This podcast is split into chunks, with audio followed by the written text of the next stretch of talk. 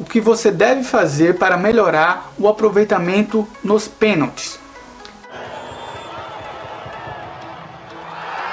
Então o primeiro passo é mentalizar, mentalizar o pênalti, mentalizar o local que você quer bater.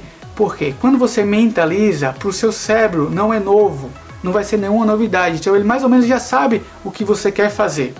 Segundo passo é treinar. Treino é treino e jogo é treino. Você apenas só vai executar aquilo ali no momento do jogo, então já vai ser mais fácil para você. Terceiro passo é repetir. Repetir inúmeras vezes, porque a repetição leva à perfeição. O Rogério Ceni foi um dos melhores cobradores de, de falta, por quê? Porque ele repetia, repetia, sempre quando acabava o treinamento, ele ia lá e começava a repetir, a praticar, a praticar, e a prática leva à perfeição. O Oscar, por exemplo, ele não foi um cestinho de ouro à toa. Ele não tinha uma mão lá que nasceu para aquilo. Ele treinou, ele se esforçou, ele repetiu. Então é isso que você precisa fazer. Executando esses três passos, eu tenho certeza que você vai melhorar o teu aproveitamento nos pênaltis.